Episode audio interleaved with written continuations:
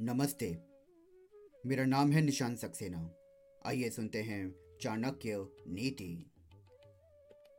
अचारः कुलमा ख्याति, देश मा ख्याति भाषणम। संभ्रमा स्नेमा ख्याति, वपुरा ख्याति भोजनम। अर्थात, मनुष्य के व्यवहार से उसके कुल का ज्ञान होता है। मनुष्य की बोलचाल से इस बात का पता चलता है कि वो कहाँ का रहने वाला है। वो जिस प्रकार का मान सम्मान किसी को देता है, उससे उसके प्रेम का अंदाज़ा लगाया जा सकता है और उसके शरीर को देखकर उसके भोजन की मात्रा का भी अनुमान लगाया जा सकता है।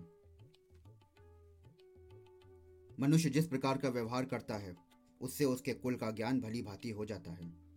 इसी प्रकार मनुष्य की भाषा और बोलचाल से उसके देश, प्रदेश अथवा रहने के स्थान का पता चलता है।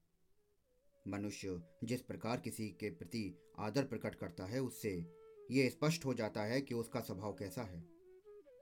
इसी प्रकार उसके शरीर की बनावट देखकर उसके खाने की मात्रा का भी अनुमान होता है। बनावट और उसका व्यवहार किसी भी मनुष्य के मन की स्थिति को पूरी तरह से बता देता है, लेकिन इसके लिए अनुभव अपेक्षित है। धन्यवाद।